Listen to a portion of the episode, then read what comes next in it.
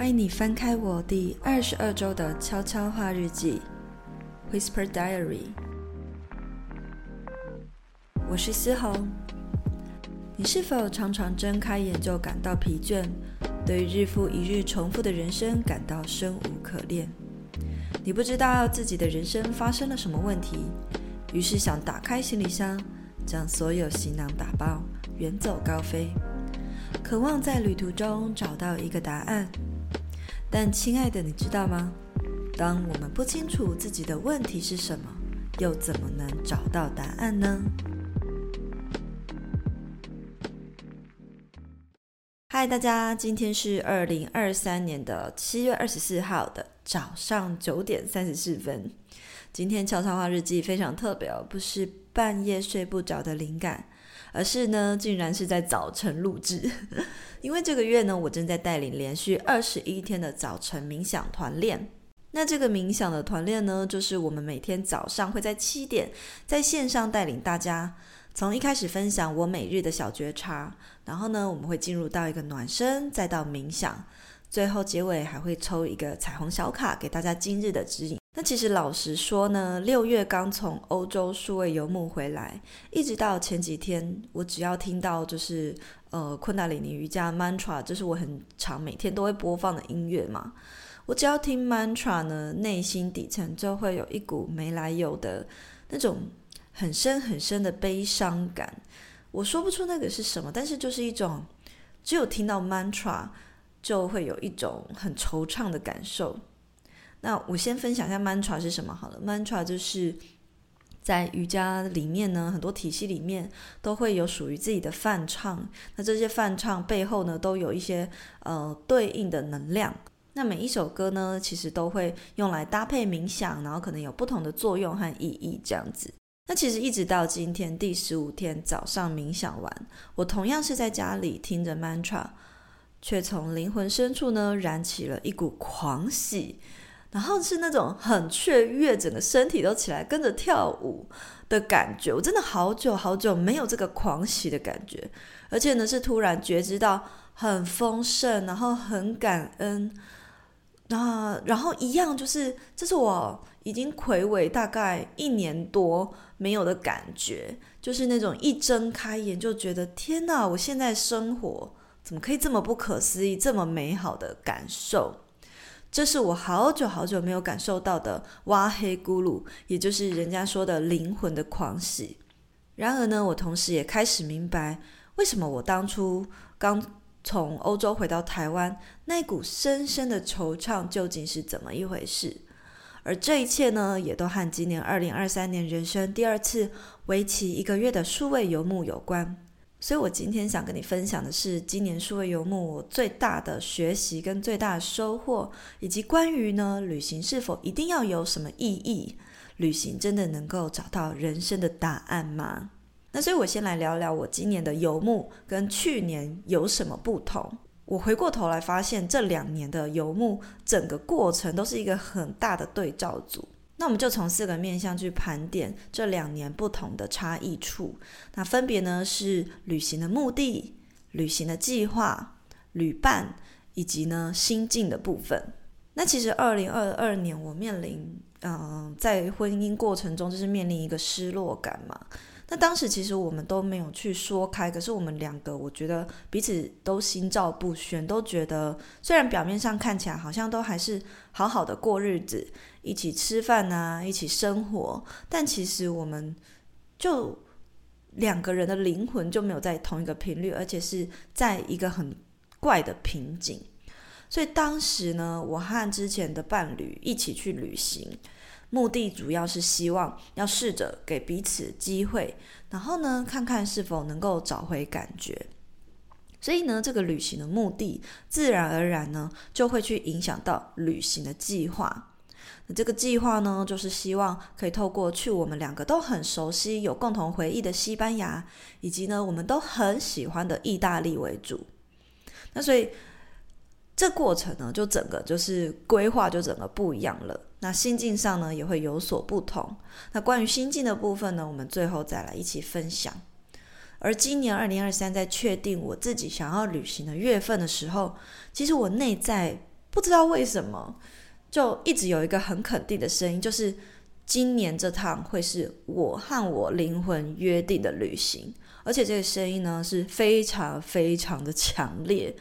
那当时我虽然跟之前的伴侣就情况不是很好，可是我们就还是顺顺的过日子嘛，我们没有特别沟通彼此之间的状况，就还是一起吃饭，一起生活。那虽然，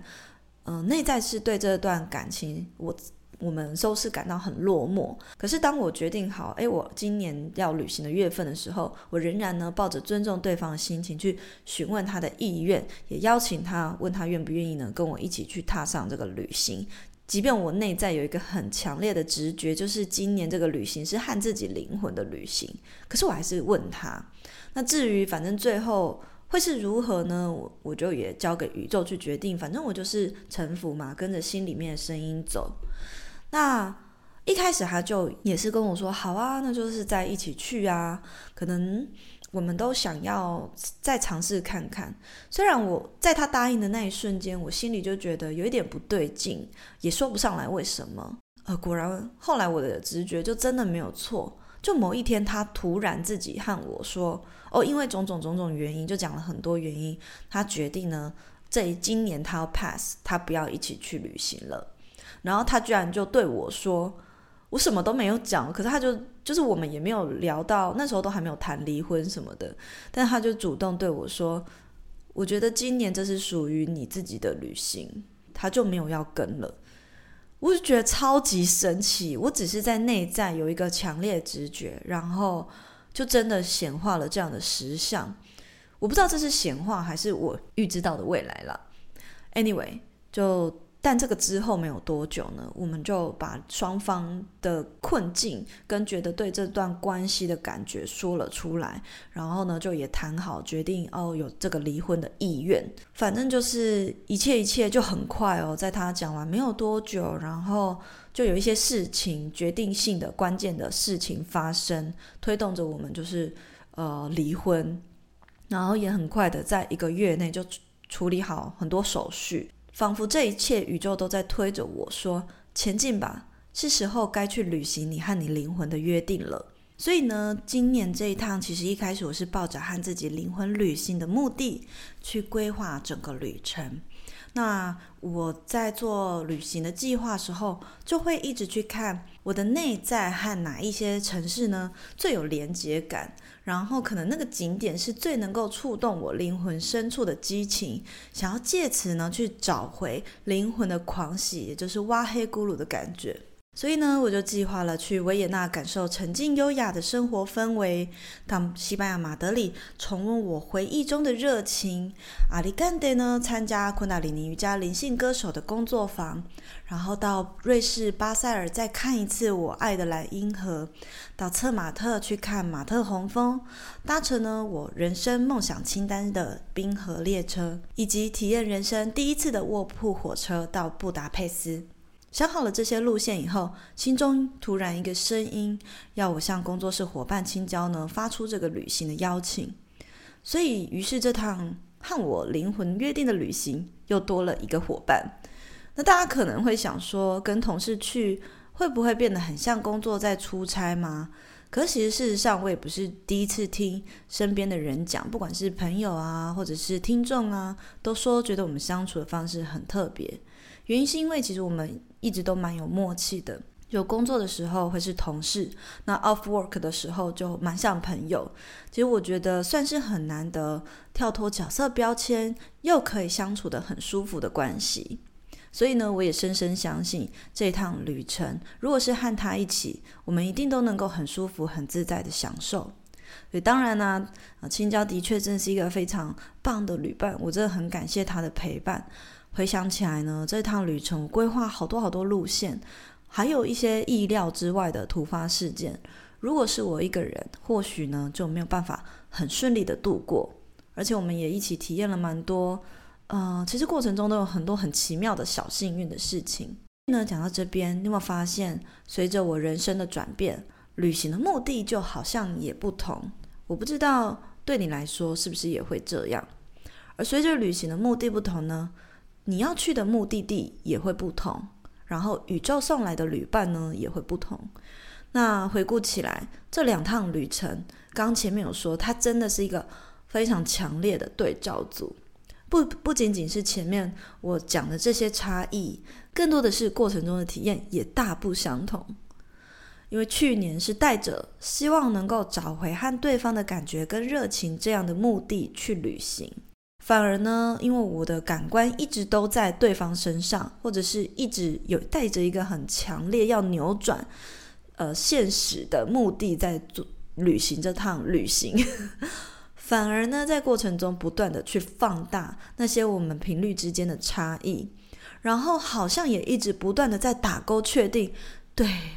我们真的对彼此没感觉了，嗯，对，这个人真的不适合和我走一辈子。对，我真的好像没有办法继续跟他生活在一起，那导致整趟旅程，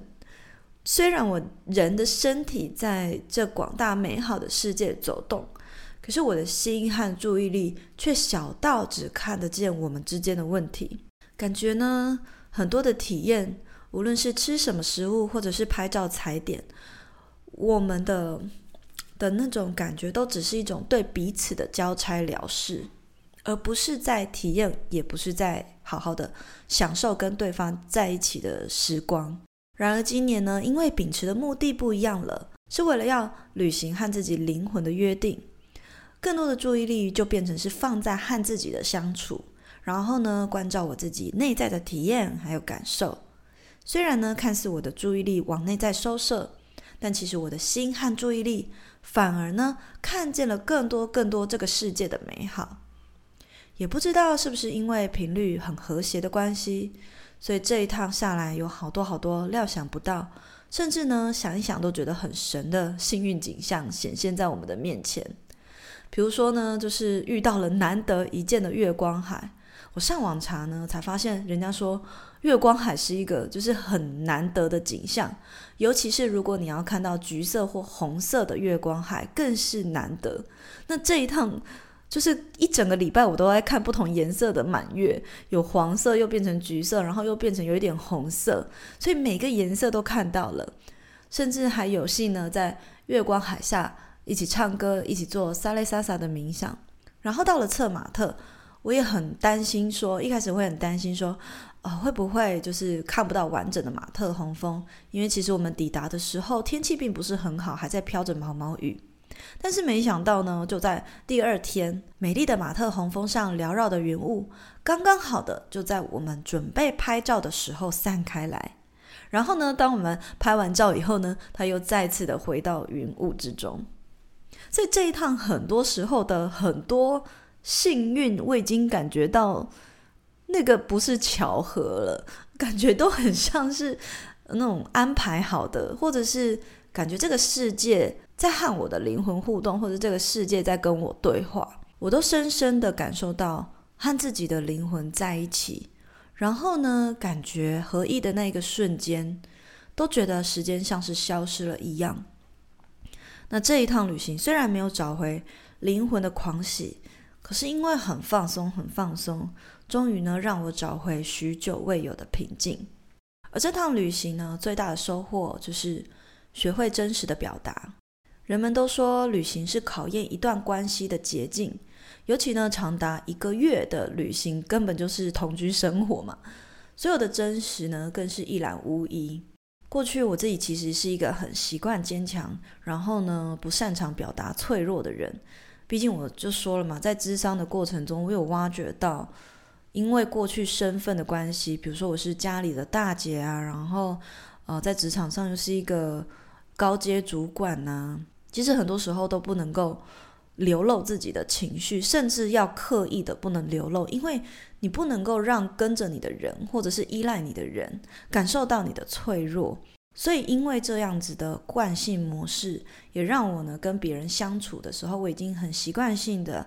只表达自己的坚强，然后把自己的脆弱啊、难过啊、伤心都埋藏起来。过去我每一次的旅行，不管是和另一半或是和朋友。即便过程中有一些不舒适，但是我都选择会把这些问题或疑问放在我的心里面，然后选择把这些情绪给埋藏起来。可是这些没有被表达出来的情绪，虽然当下看起来好像哦，我们就顺顺的结束了这一趟旅程，或是看起来表象是哦，我们都没有什么事情，可是那些埋藏在心底的疙瘩，却变成关系之间的杀手，然后慢慢的慢性着扼杀两个人之间的关系。这其实也很可惜，有一些朋友可能就因为旅行的过程没有。就是最近有看到那个人家抖音在拍一些迷因嘛，就很多人都在讽刺说，好朋友一起旅行回来之后感情就变很差哦，然后或者是就开始有很多八卦，大家在吵架怎样怎样的。那的确也是这样子哦，反而是旅行之后，虽然表面上没有什么事情，但是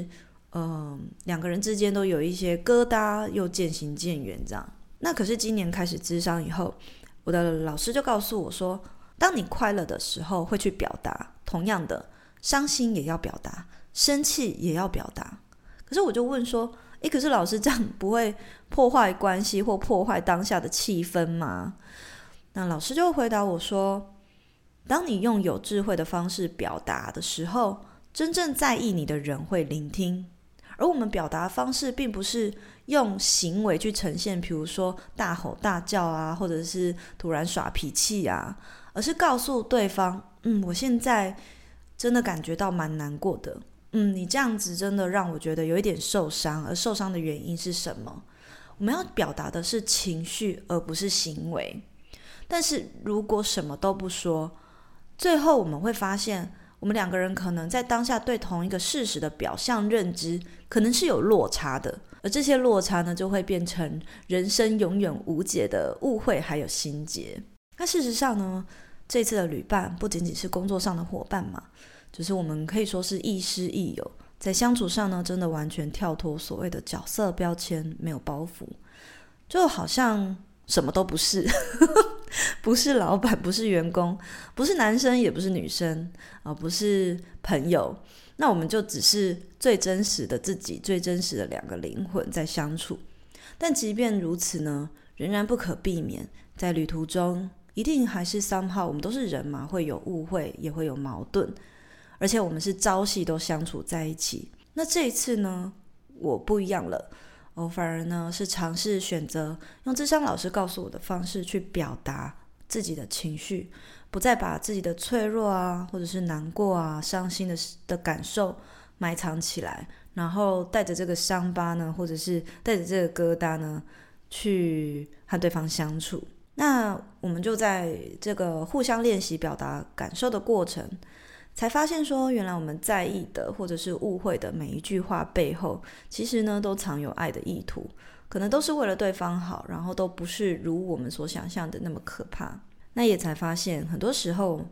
我们人在生气的那一瞬间，也许会选择不表达，把这股愤怒给压抑，看似没事了，事实上却是我们都误解了。而压抑呢，或者是埋藏呢，只是会让我们。在过程中不断的累积，嗯，愤怒值罢了。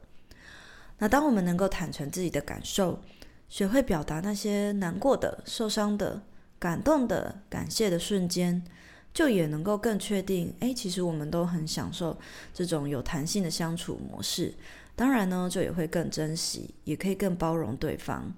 所以借由这一趟的旅行，我就回想过去好几次和朋友的旅行经验。都因为一些误会没有说开，然后渐行渐远。想一想呢，是不是我们对彼此的视角也都对同一件事情有不同的解读？是不是其实我们误会对方的每个行为背后，其实都暗藏着对方爱的意图呢？想到这边，就觉得啊，过去的事情也回不去了。Anyway，虽然呢，这些回不去的事情无法改变，但呢，我们可以选择让自己。继续成长，带着成长的思维往前进。回到最一开始，嗯，日记前面我说的，为什么一一回到台湾就感觉到有一种深深的惆怅感？也许就是因为这趟旅程太美好，又或者是因为那份美好，我就太依赖，用这把这个旅程的过程当做是我嗯平静心灵的滋养剂吗？那这个滋养剂呢，当你过度依赖它的时候，就会变成一种毒药。所以就有点像那种戒断效应吗？就是一 这个这个让你心灵平静的这个滋养剂呢，一旦停止服用了，就很害怕这像梦一般美好的一切，又要在落地的时候醒来，去面对现实。一回到台湾呢，面对一个人空荡荡的房子，那里面呢，还有一些之前伴侣没有拿走的东西。这每一刻似乎都在提醒着我啊，自己的感情真的好失败。可是，一直到今天啊，练习中性心智的冥想才第十五天，我终于终于又找回了灵魂的狂喜。这份雀跃，然后让我呢再次的重拾，诶，对于人生的看法，对于接下来人生的各种期待，甚至去感谢现在所拥有拥有的一切。那也才明白哦，这整个。数位游牧的过程其实就很像人生一样，当我们带着寻找答案的目的去前进的时候，反而呢会限缩自己的眼界，而且甚至我们很有可能为了找一个答案，我们不断不断地问自己同一个问题，结果反而在过程中一直看见问题，然后放大那个问题，最后呢答案呢却是不想再找答案了。而当我们把注意力拉回享受体验本身。无论是自己或是身边的人，都能够感到喜悦的频率。而这个答案呢，只会在我们深刻感受体验的过程中，以及呢，在旅途结束后的余韵之中，像烟雾缭绕般的飘然出现。好啦，那么以上呢，就是今天和你的分享。虽然呢，只是很简单的旅行，但是在过程中对人生真的有很多不同的体悟。也希望呢，我的这份体悟对你有所帮助喽。那今天就到这边，期待下次再继续和你分享。拜拜。